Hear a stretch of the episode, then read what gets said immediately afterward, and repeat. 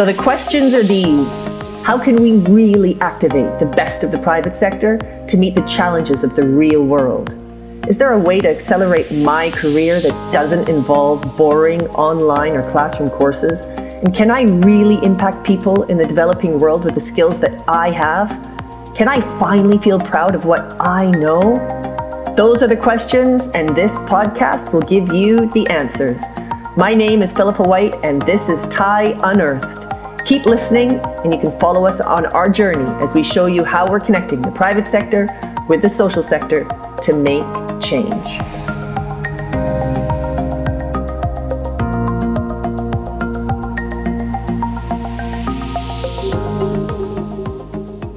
Hello, everyone. Philippa White here, and welcome to episode six of TIE's podcast. Today, I'm thrilled to be speaking with Binka Lebreton, who's the co-founder and director of the Iracambi Research Center in Brazil's Atlantic Forest, where she and her colleagues work to find solutions to the challenges of biodiversity, conservation, and sustainability. She's also a writer and educator who specializes in the environment and human rights and she spends several months a year on the international lecture circuit, where she is an experienced speaker and broadcaster. But I'm guessing that hasn't happened during COVID, unfortunately. Yes. So now um, we have worked with Iracambi since 2009 and have had a number of projects with them since then supporting their really important work of making the conservation of the Atlantic rainforest more attractive than its destruction. So, hello, Binka. I'm so excited to have you with us today. Hey, Philippa, isn't isn't uh, the internet wonderful? Aren't we lucky to be able to connect? Hi, everybody. Absolutely, yes. With you in the middle of the Atlantic forest in right. Gerais, um, yeah, yes. quite extraordinary. And here, me in Olinda, Brazil. So, Binka, I'm, you know, I'm fascinated by Iracambi. I'm, I'm thrilled to say I'm one of the lucky ones who've been to Iracambi, um, spent time in your house, uh, and and at the research center, understanding about the absolutely incredible work that you and Robin and the team do. And I just I would love you to bring you and Robin and Iracambi to life and just tell us just how it all came about because I really do find the story fascinating. You are too kind, Philippa. Okay. well, I do. long story short, um, uh, it started with a midlife crisis. Now, my husband Robin is actually not listening, so I can safely put all the blame on him. Uh, we were living, we were based in Washington, D.C. Uh, he is from Kenya, and I'm uh, British. And we had lived um, around the world, actually on all the continents except Australia. Still, that's still on my bucket list. And raised our kids on the international circuit. He was working with the World Bank as an economist, environmental economist, and I was a concert pianist. Um, so the fact that we are now running a, uh, a, biological research center in the middle of the back of beyond in the Atlantic forest in Brazil shows that you can do anything, anything in your life, right? Extraordinary. now become a biologist by osmosis and, uh, and experience and love to. Yeah. So uh, the idea was, you know, let's uh, let's get off the kind of, you know, the World Bank bandwagon and go down and see if we can make so, see if this sustainability stuff is real, if we can really do it. And I think I thought because we had lived, you know, five years in India and we lived in Nairobi and we lived in Indonesia and all over the place, I think I thought of it as another three year or four year uh, project. Had I known, probably would never have done it. But anyway, we did a very smart thing before we jumped off uh, life in, in Washington. Our kids were just at college so we didn't have any mortgage bills and we didn't have any college bills because the World Bank took care of that very kindly. So in our 40s, we were able to think about doing something completely crazy. And the sensible thing we did was we took a six month kind of gap year and got in a car in Washington, D.C. and drove down to Brazil. Uh, which was a oh country we lived in. Yeah, we had already lived here. We spoke the language. Um, we'd chosen Brazil as a place to try the sustainability thing.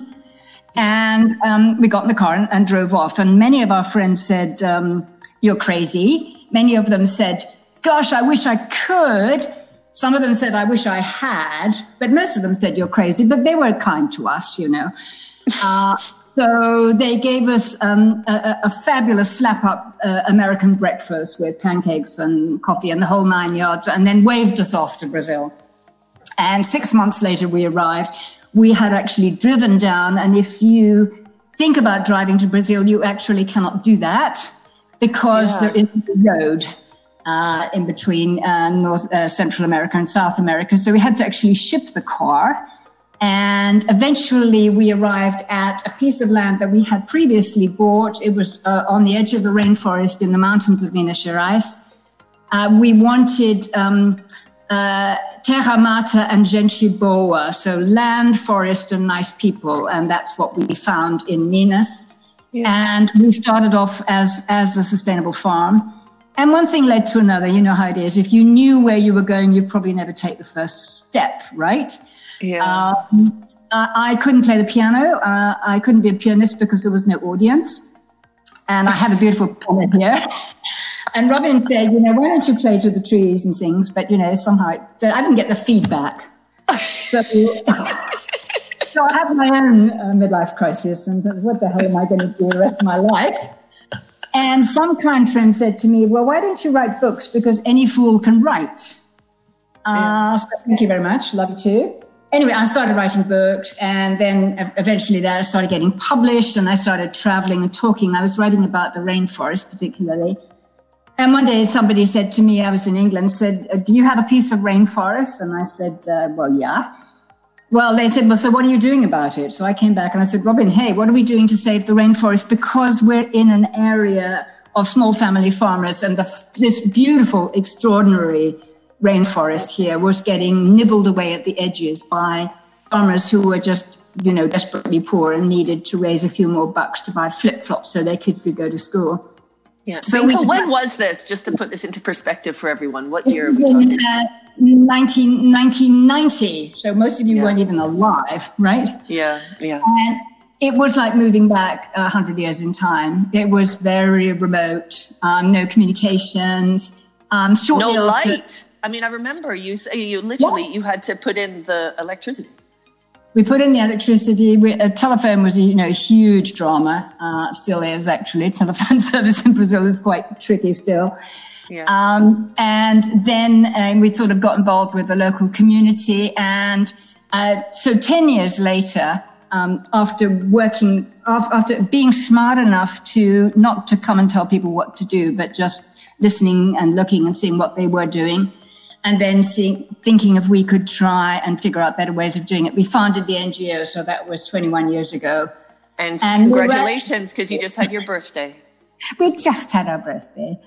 And, you know, most organizations don't last that long. So it's been a miracle. And here we are. And Philippa and TIE are part of our history. So thank you, Philippa. Well, thank you. And I mean, that, that, I mean, yes, as, as I say, I, I really, really love your work. What you do is so important. Um, we've worked with you four times since 2009, right. uh, and actually right after COVID, or right before COVID. Sorry, right before, right mm-hmm. after COVID. Wouldn't that be a great thing to say? Right after mm-hmm. COVID. Yes. Anyway, right before COVID, we had our last project with you guys, which was such a success. Um, but perhaps you can tell our listeners just about the experience that you've had to date with TIE, because there's um, so many stories that I can think about, but you know, maybe there's a few that sort of stand out in your mind and just sort of bring to life the impact of working with TIE. What's kind of happened um, from your? I, I, think maybe one of the things that springs to mind immediately is our very first uh, TIE person who came from England um, to Tiffany. help us, Tiffany, to help us with branding. Yeah. And um, and now at that time, and and until relatively recently, we didn't have a paid staff or only one or two paid staff members, and the rest of us sort of cycled in and out and, and were largely volunteers. Today, we have um, seven paid staff members and two volunteers. That's Robin and me. um, uh, apart from other other volunteers, short, shorter term volunteers, but two full time volunteers. Um, and Tiffany came and she introduced us to the whole idea of branding and marketing. And, and we, believe it or not, our original logo, we had set up our own website. I mean, you have to try and imagine that we are in the back of nowhere with very sketchy uh, electricity and, and, you know, not the kind of stuff that you usually expect. And this was before cell phones and internet and so on were really very widespread. We had to get our internet through satellite, extremely. Oh, well, I remember. I think I was at Iracambi when you still had it via satellite. Yes. Yeah. And, yeah. and, was, you know, in, incredibly complicated. Anyway, uh, we had set up our own our own website with some help from some volunteers from the states, and um, we had amazingly enough chosen as our logo uh, a sloth. Um, a sloth, right? Yeah because we are a, an official center of release for captive species, which means that the forest police, if somebody, you know, picks up a, a, a jaguar or a sloth or a hundred parrots, they bring them to release because we are a, um, a private reserve here. Yeah. And so our very first animal that was um, released was a sloth, and uh, that was uh, our logo because we thought it was cute. And then Tiffany came and she said, "You know what, guys? Um, it's not really very dynamic.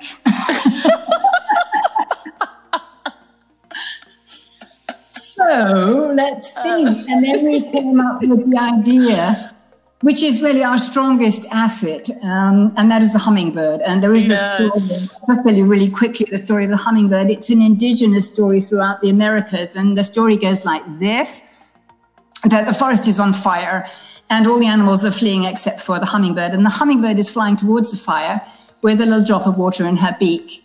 And the eagle looks down at her from on high and he shouts, You silly little bird. You think you're going to be able to put out the water all by yourself? And the hummingbird drops her drop of water and she says to the eagle, I won't do it by myself, but I'm doing my part. And it was Tiffany who helped us select that image. And we were lucky enough to have a graphic person with us at the time. And the hummingbird has been, I say, one of our strongest suits and one of the things that makes us best known. And that was entirely due to Tiffany uh, explaining to us that sloths were not very dynamic. oh, great. Yeah, gosh. How funny, you know, because actually thinking about it, I do remember the sloth. And I, I don't even think I yeah, God, how amazing! So that was in 2009 that you you created the the yeah, yes. logo. How amazing! Yes. Yeah, gosh, time is is passing very quickly. Yeah. So as you as you know, we are launching our TIE Accelerator program, which uh, we are super excited about, and uh, I imagine our listeners now uh, know what it's all about, uh, which obviously is is around getting. Um, groups of groups of people to support uh, organizations like Iracambi, and you are going to be one of the organizations that we're wanting to work with. And um, just wanted to know if you know if you could talk to us about what you're hoping to get from this Accelerator experience, um, how you hope we can help. Yes, um, we're actually super excited about this. Uh, we, uh, like all of us, we have been uh, in a compulsory period of, of self reinventing. Um, how are we going to adapt our programs uh, to, yeah. you know, to the shutdown and, and the reality of that? And one of the things that has affected us a lot is normally we have up to a students and volunteers and researchers uh, who spend uh, from one to three to sometimes six months with us over the course of the year. And this has the effect for us of providing, you know, uh, uh, helping us with our mission of understanding how to protect the rainforest, providing us with a bunch of ideas. We've had students from 71 different countries. Gosh, wow.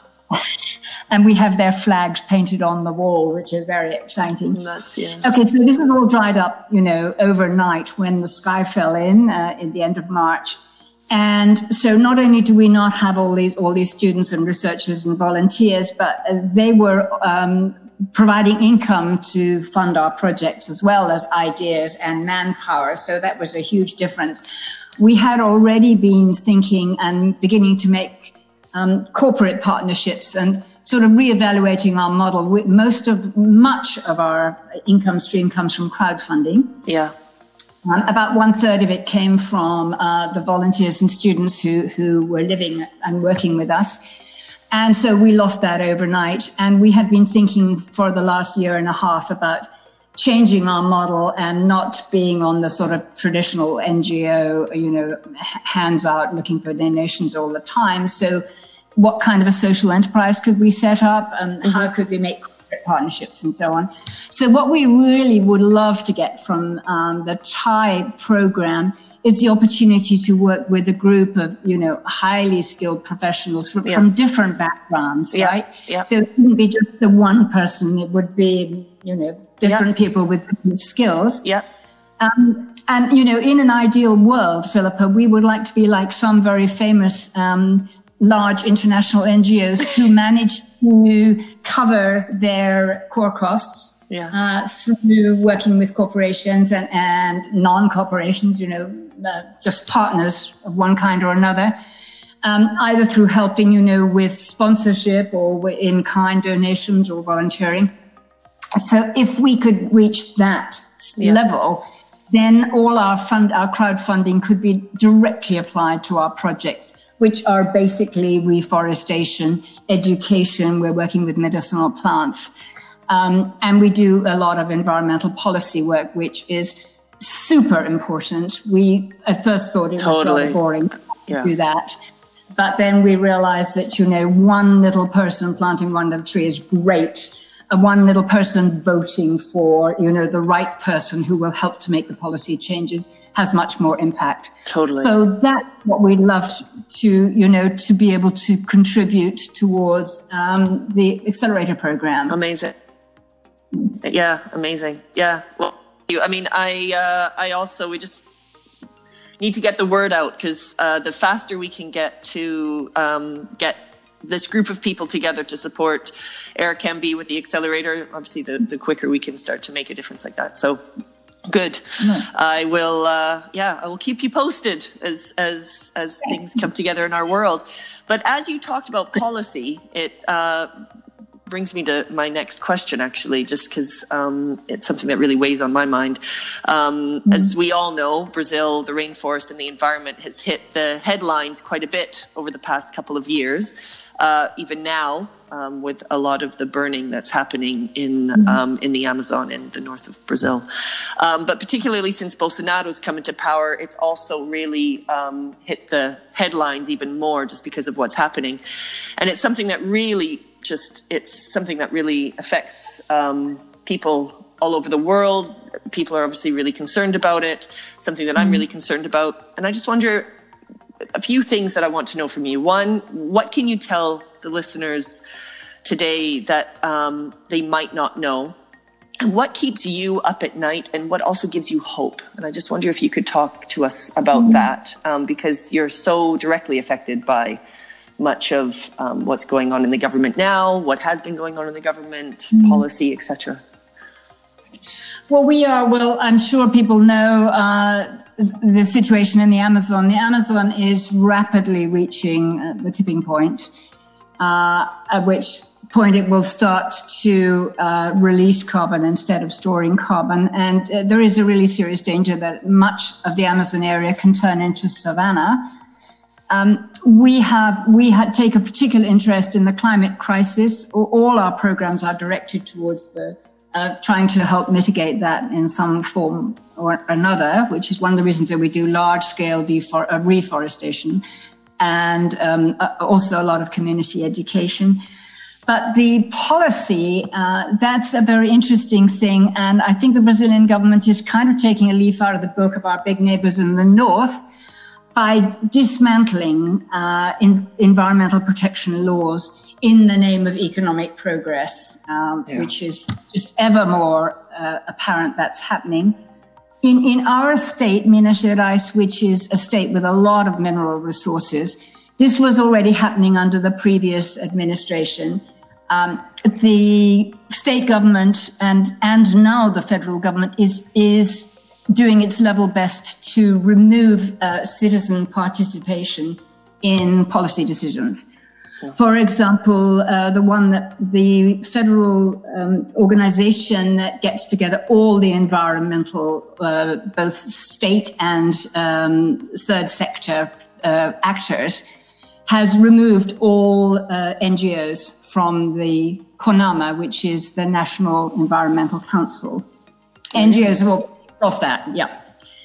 Uh, in Minas Gerais, our state, we've been on the State Environmental Policy Council, uh, which is something that looks at, for example, licensing um, projects like big dams for mining or you know anything that affects the environment. Mm-hmm. Uh, there has been a, a determined effort to make it more difficult for civil society to participate in this. So, uh, it, at one level, the state is really going all out for quote economic development without yeah. any idea that they're ruining, uh, you know, the, the enormous resources that Brazil has. Yeah. Um, and you know, on, on, the other hand, this is this is uh, what gives me hope, Philippa, is that this whole COVID uh, culture, where we are meeting and coming together ever more and ever more mm-hmm. successfully, thanks to the internet. Thank God for having an internet connection; otherwise, we would be sunk. Yeah. So that, for example, there are many organizations and networks and things that we belong to um, that uh, are basically they're based on the cities in the southeast, so Rio de Janeiro and Sao Paulo, and we haven't previously been able to easily take ourselves down to Sao Paulo. It's like a ten-hour, rather yeah. hard journey from here. But now we are coming together much more. We are um, able to communicate much better with each other yeah. and, and make some really sensible decisions. So I think that as the state is failing us, um, we are coming together as a civil society. Yeah, yeah. And, you know, that, that does give me hope.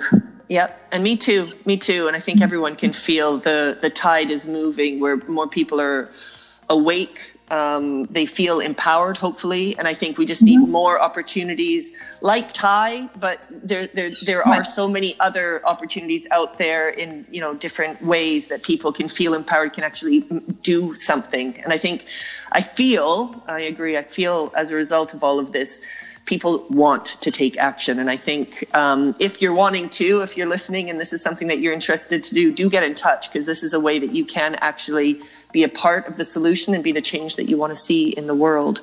And I think that's what more and more people are wanting to do. So I agree with you. And I also feel hopeful because of that. As we wrap things up, Binka, I just wonder can you tell us about what you're working on at the moment um, that you think our listeners will find interesting? I find what you do fascinating. Literally, every time I listen to you talk, I feel so inspired. So I just wonder, if, you know, is there anything that you want to leave our listeners with as far as you know what what you're thinking about at the moment, what you're working on at the moment? Yeah, we've got a, cu- a couple of projects, uh, Philippa. One is directly kind of uh, arisen out of the COVID situation. We had a rather successful um, environmental education course where we were trying to train young leaders um, in this remote rural area of Brazil. The schooling is somewhat precarious, and many of the students in school are first generation students. Uh, so, for example, the question of you know homeschooling is is virtually out of the question at the moment, and this, our schools are still closed. So we have uh, uh, set up and are just about to launch um, an environmental leadership um, online program. Now, oh, this wow. involves uh, most people don't in this area don't have access to internet. Many people don't, uh, but most people have a cell phone. So, if we can provide cell phone credit um, we can, you know, we can involve some of the local students. And research reveals that the longer kids are out of school, particularly when they're 14, 15, uh, the less likely they are to go back. Yeah. And at the moment, this is, uh, you know, other God, people, right. Either the boys will get a job, the girls, you know, may get pregnant, who knows. But there is, there's a, just a multiplicity of factors that makes it more difficult for every month that they're out more difficult for them to get back. And we um, were discussing this yesterday. What we would like to do is, you know, there is a whole wealth of potential amongst young people in Brazil, as everywhere else. We want to find the next Greta Thunberg. We want to find the next Malala Yousafzai. You know, yeah. she is out there somewhere. Yeah. And we want to be able to give people, uh, and many young people are bored and frustrated. Uh, We want to be able to give them the the notion that, as you say, Philippa, they can be the change. And so it's very challenging and very exciting. And if anybody has any wonderful ideas on how to, you know, awaken that leadership potential that is there, we know it's Amazing. there. That's one of the things we're doing. Can I quickly tell you about the other one? Please. Very, oh my gosh, of course. Yes, yes, yes, yes. The other one we're very excited about, we actually have been working on uh, since before COVID. Um, we have done a lot of forest restoration, and the good news is around here, um, it was uh, quite the forest was quite badly impacted, and we have uh, been running for the last three or four years a program of reforestation on local farms. Uh, small farmers, maybe you know, 16 to 25 hectares, something like that. And we've been working with them to reforest, um, partly because they are, by law, they are supposed to have areas in forest, and partly because their land has been quite severely impacted by climate change and there's been um, stress on water resources. Brazil is a very rich water uh, water resource country, and people are not accustomed to suddenly having things happen like their springs dry up, which is of course disastrous for them. So we've been looking at different ways of creating a, a really solid model of forest restoration that would be replicable um, in other areas of, of uh, and, and, even in other biomes. So it's um, our program is called Iracambi Smart Forest, and um, we're looking at taking an, taking areas of reforestation, monitoring them very closely, both uh, by uh, drones taking photographs. We yeah. want to work with lidar, which is a kind of a radar, which is drone mounted, and which essentially kind of bounces down a laser beam, which will tell you, oh, give you a lot of information about the regrowth of the forest. We use can use uh, soundscapes you know, to, to hear the, the, noises of the forest. And all this put together can really create a, a, very exciting picture of how, how the forest, in our case, or whatever biome you're working in, is regenerating. And if we can really get that going, and it's a, it's a program that's at, in its complete infancy. We've done the research, wow. we've found partners in different countries who are working on this to be able to produce a cast iron model that will say, this is, you know, one way that you can successfully restore a forest. And this is how you can show that you've restored the forest. And this oh is how you can God. measure the biomass and you know the amount of carbon that is being captured and so on. So that's our that's our kind of big hairy dream, Iracambi Smart Forest. That's extraordinary. And just so I understand, what's the next step with that? Where where are you at with that? Um, the, well, the next step of that is to find some funding. Oh, I see. Okay, so okay, so yeah, fine. Okay, so I mean, for our listeners, actually, just as far as please get in touch with me um, in the in the um, in the bio when I post this on the on the uh, podcast um, in the in the info area. I will put the uh, contact details of Iracambi as well. So please, um, if you know people or you can help in any way, uh, please get in touch with Iracambi because their work is phenomenal and it's very, very important. So, um, Binka, thank you. Thank you for your time. Thank you for your passion. Thank you for everything that you do. It is so important. Um, I uh, I feel so honored that we've been able to help in a small way with the work that you do, and I look forward to doing that again with TIE Accelerator. Hopefully soon. We just need to get the word out so that we can fill this project. So. Let's do it, Philippa. And thank you so much for what you do. And uh, I just want to congratulate all of us for the ways in which we are reinventing and adapting. And it, it's not always easy, it's painful, but you know, we are all moving towards the new uh, paradigm, whatever that may be. So that's something that gives me hope as well. That after yeah. this, things will be uh, will be better. Yeah, agreed. Binka, you're amazing. Thank you so so much. Until well, until soon. Speak soon. Until soon. Até logo. Até logo. Beijo. Até logo. Ciao, ciao. ciao. Hey everyone, this is Philippa again. So this is your chance to get involved with TIE we have three absolutely amazing virtual opportunities available, all rooted in connecting the private sector with the social sector to make change. TIE has never been more necessary than right now.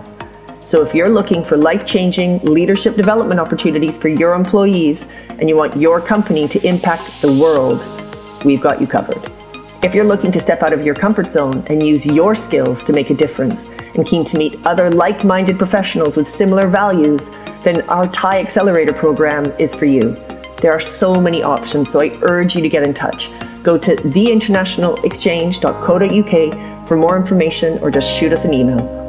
Better companies, better leaders, better world.